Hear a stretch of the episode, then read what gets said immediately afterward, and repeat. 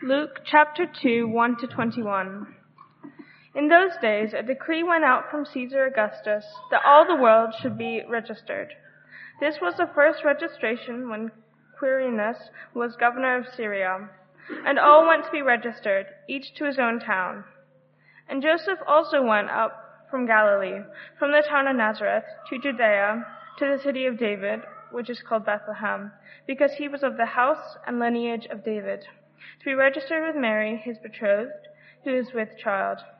And while they were there, the time came for her to give birth. And she gave birth to her firstborn son, and wrapped him in swaddling cloths, and laid him in a manger, because there was no place for them in the inn. And in the same region there were shepherds out in the field keeping watch over their flock by night. And an angel of the Lord appeared to them, and the glory of the Lord shone around them, and they were filled with great fear. And the angel said to them, Fear not, for behold, I bring you good news of great joy that will be for all the people. For unto you is born this day in the city of David a Savior, who is Christ the Lord. And so will be a sign for you. You will find a baby wrapped in swaddling cloths and lying in a manger. And suddenly there was with the angel a multitude of the heavenly host praising God and saying, Glory to God in the highest, and on earth peace among those with whom he is pleased. When the angels went away from him into heaven, the shepherds said to one another, Let us go over to Bethlehem and see this thing that has happened, which the Lord has made known to us. And they went with haste and found Mary and Joseph and the baby lying in a, in a manger. And when they saw it, they made known the saying that had been told them concerning this child. And all who heard it wondered at the shepherds had told them. But Mary treasured up all these things, pondering them in her heart. And the shepherds returned, glorifying and praising God for all they had heard and seen, as it had been told them. And at the end of the eight days, when he was circumcised, he was called Jesus, the name given by the angel before he was conceived in the womb. Well, thanks to everyone who has uh, contributed so far to our, our service today. And um, what I'd like to do from this passage that we've had read by Libby and Leo uh, is speak to you uh, on the, the subject of treasuring and pondering the birth of Christ. That should come up on the, on the slide just to keep that point in your mind. Now that, of course, comes from um, something that was said about Mary uh, in our passage. It's down there at verse number 19, where it says, Mary treasured up all these things, pondering them in her heart. Now I reckon that this might well have been the most straightforward of all the interviews that Luke had to conduct as far as his research for his gospel is concerned. You'll remember if you go back right to the very introduction in chapter 1, he's writing for his friend Theophilus and he's saying, you know, I've, I've carefully researched it, I've looked into things, and of course that would have involved him um, meeting with a whole variety of people who were the eyewitnesses of them. And uh, I mean, everybody knew where where Mary lived. I mean, we're told where Mary lived. I mean, if you'll remember the account of the crucifixion as Christ is upon the cross, he actually speaks to Mary and he says, Behold your son. He's not referring fundamentally to himself. He's looking at John, the apostle at the time. And then he says to John, Behold your mother. And from that time, John takes Mary and she lives in his house. And so Luke would have had no problem in setting up this interview with Mary. I don't know how long it would have taken. Maybe an hour or two. Maybe came with his, uh, his notebook with a few questions put down in advance, things that he wanted set straight. And on the basis of what he was told, we have the account here in front of us that Mary gave this. And she would have been a lot easier to have tracked down than maybe some of the shepherds, you know, or, or maybe Simeon or, or, or some of the other people that we read about in the first few chapters. And so they sit down and she, and she remembers. She remembers the details of the, of the birth of Christ, of that first night um, in Bethlehem, and of course, all you mums out there, Uh, you know that you don't forget these things. I mean, even some of the dads uh, don't forget uh, the birth. I can well remember for it was 35 years ago, just about, when our firstborn came along, and I can remember stopping on her a couple of times in Anderson Drive, you know, before we actually got to the maternity hospital to rub rub her back, you know, just to make things a wee bit more comfortable.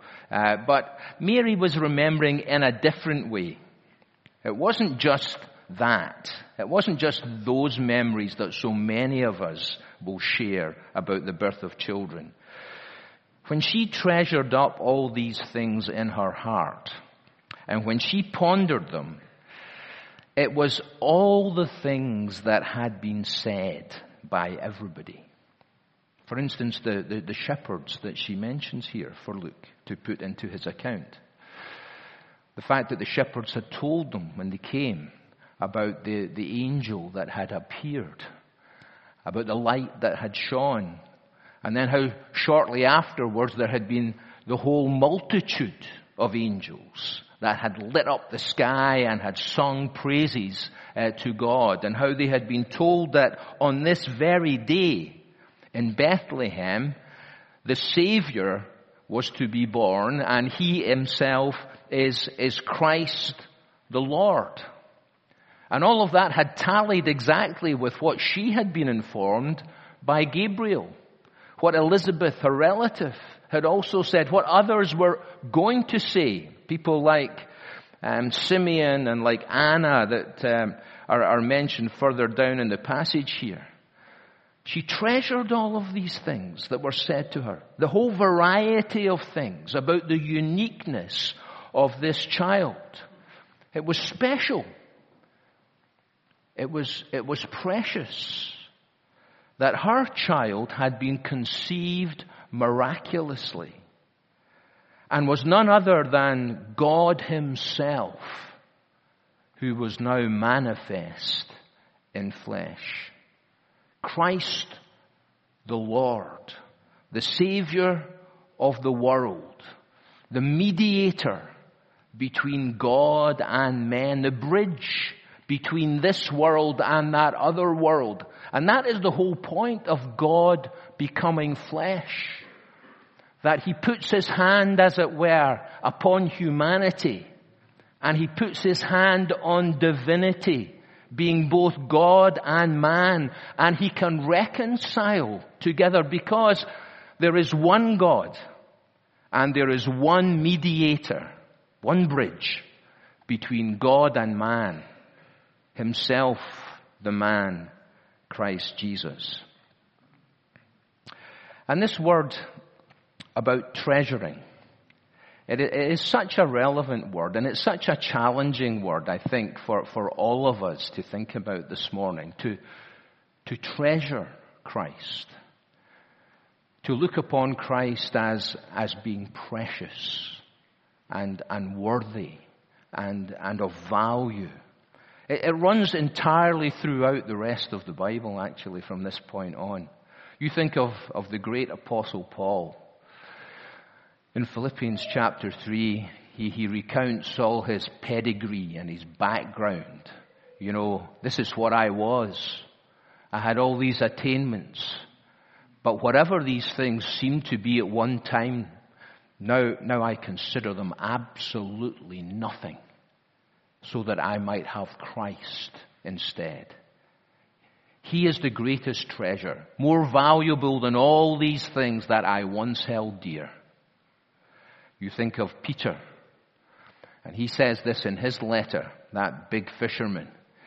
He said, you know, we were not redeemed with corruptible things, like silver or gold from our empty way of life. We were redeemed with what? The precious, the precious blood of Christ. And to us who believe, that's what He is. He, he is precious. That, you know, is the song in heaven at this moment.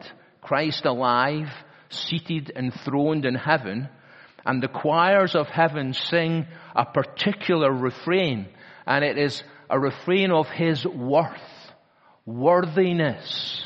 Worthy is the Lamb that's where the idea of worship comes from. Worthship.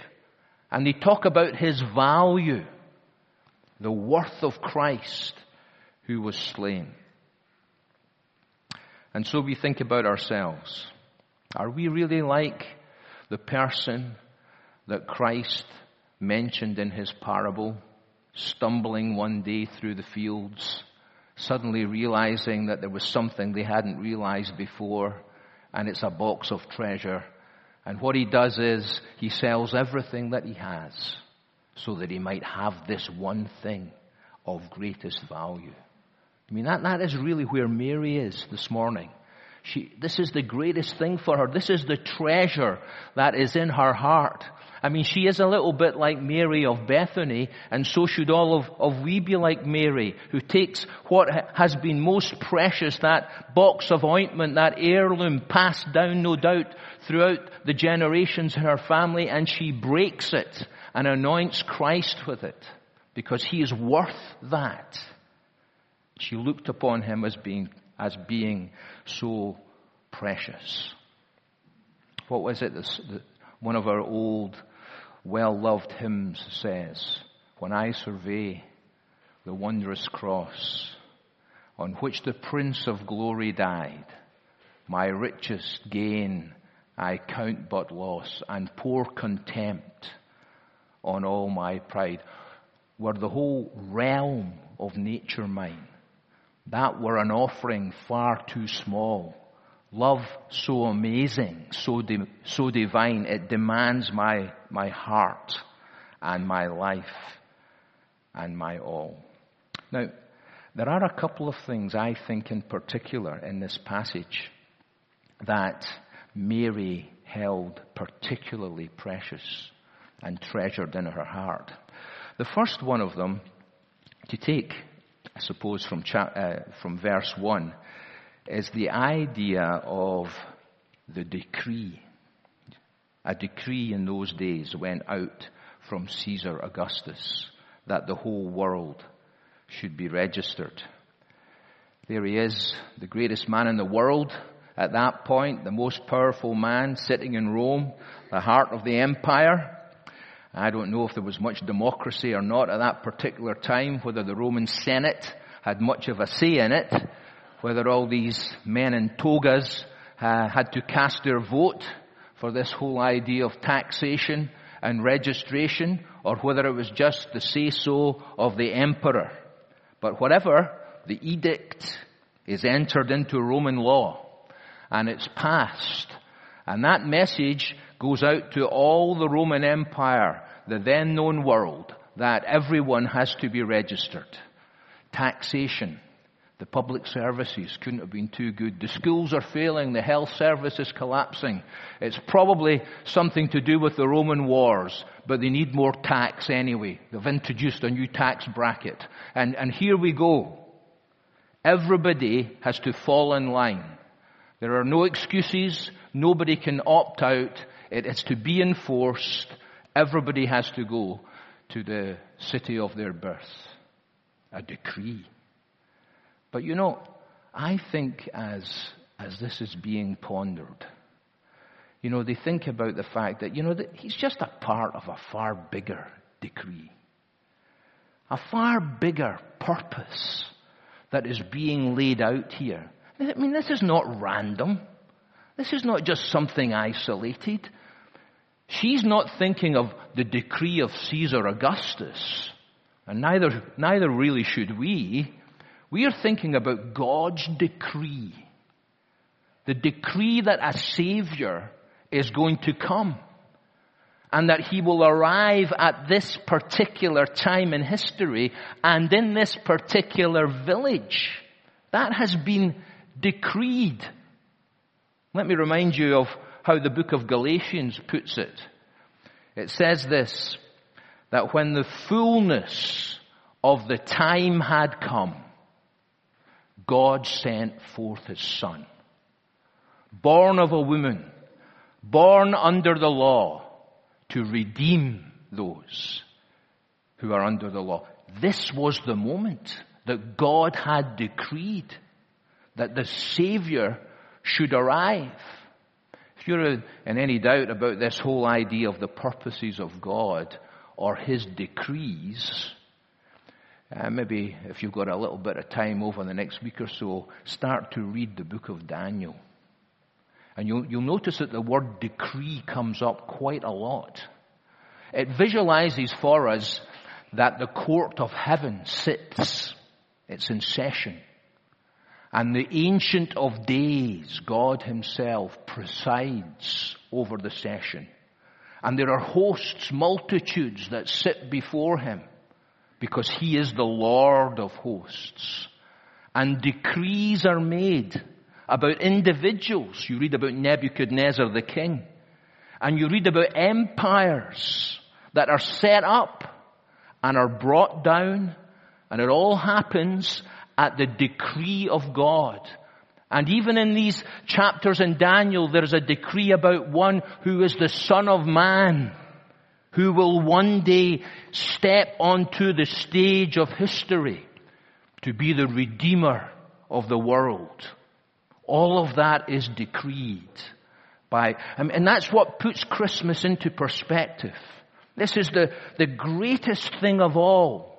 That God Himself in the person of His Son restricts Himself to being a babe at this time, but to ultimately be the Savior of the world through His death upon the cross of Calvary. Bethlehem is mentioned here. We, we had that read. The prophecy of Micah predicted that. Bethlehem, the city of David, where David came from, where David played in its streets as a boy, the royal town, and Christ is, is high royalty. The other name for Bethlehem, the translation of it, is the house of bread. This was the place where the bread of heaven would come down to. Bread. I am the bread that came down from heaven. If anyone eats of me, they will never hunger. Not talking about the effect of taking physical bread, but the effect, the effect of receiving Christ Himself spiritually by faith into our hearts. Bethlehem the place where the, the story of Ruth played out in the Old Testament. Poverty, loss, bereavement, and how into that story is interwoven the tremendous concept of somebody who is a redeemer. A redeemer. Who is an, a near relative, but who also is a mighty redeemer. And, and that is extrapolated and all these things come together in the purposes of God, in the decree of God to this moment when Christ is born of Mary in Bethlehem. And for this sinful world of ours, thank God that it has not been left to go on in its corruption, to implode but he enters to bring salvation. And Christ came to do his Father's will, which involved his death upon the cross. And it's worth pondering all of that. It's worth pondering and thinking deeply about these things. I mean, that's what pondering is, isn't it? It's not just a quick flick through my mind of something. It's to seriously think. It's to consider. It's to think deeply about something. And she, she pondered the meaning of all of this, the significance of it. What was it all about? How did it apply to her? How does it apply to us? His incarnation, His life, His death and resurrection and ascension and His glorification and His coming again. That's all the purposes of God. Everything is all headed up, if you like, in Christ. It focuses on Christ. The focal point of the purposes of God. The second and last thing I think that she treasured and uh, pondered not just the idea of the decree, but what struck me was the, the whole idea of, of glory, the glory of the event. You'll see down there in verse number nine, when the angel appeared to the shepherds, the, the glory of the Lord shone around them. There, there, there were two responses to that. First one was fear. In fact, it says there was great fear. You know, this light. But I think it was more than that. This, this idea of the presence of God, of, of, of purity, um, of, of greatness. All of that impressed itself upon these men in the fields. And, and there was a real sense of fear in their hearts. You know, when they hear about the Bible, there's, there's no sniggering. You know, there's no smirking. When the presence of God is, is apparent, there, there actually is fear. When we realize His greatness and our smallness. I remember reading about an, another interview. Um, Billy Graham, the evangelist, was actually interviewed by, would you believe it, Muhammad Ali on one occasion. And he wrote afterwards, Ali did, he felt dirty listening to him. Strange, you know, a man of God. And he felt dirty in his presence. How much more in the presence of Christ, the great God of heaven? Fear. But that, you know, that, that's not meant to be the fundamental reaction actually on this occasion. The real one is meant to be joy. You know, they, they, they, are to rejoice in this. And it's not just, again, joy. It's great joy in the way that it was great fear. The best of news, glad tidings of, of great joy for all the people because it's a Savior that's been born today. I mean, what, what better news, what better adjective could be used to describe news. It's not bad news. It's not fake news. It's, it's, it's great news that should give joy to every heart. You know, they, they, they could well have misunderstood this. When the word Savior is used, I mean, did that mean some sort of political deliverer, some sort of deliverance from their oppression and the economic mess and all. Uh, no, no, no, it's not. It's salvation from, from sin. That's the kind of Savior that, that gives joy in people's hearts. Now let's just pause here for a minute again and remind ourselves of some of the very, the very basics. What is sin? Sin is the breaking of God's law.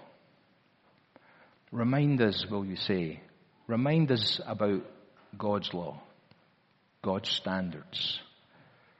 We could, we could read from the passage in Exodus.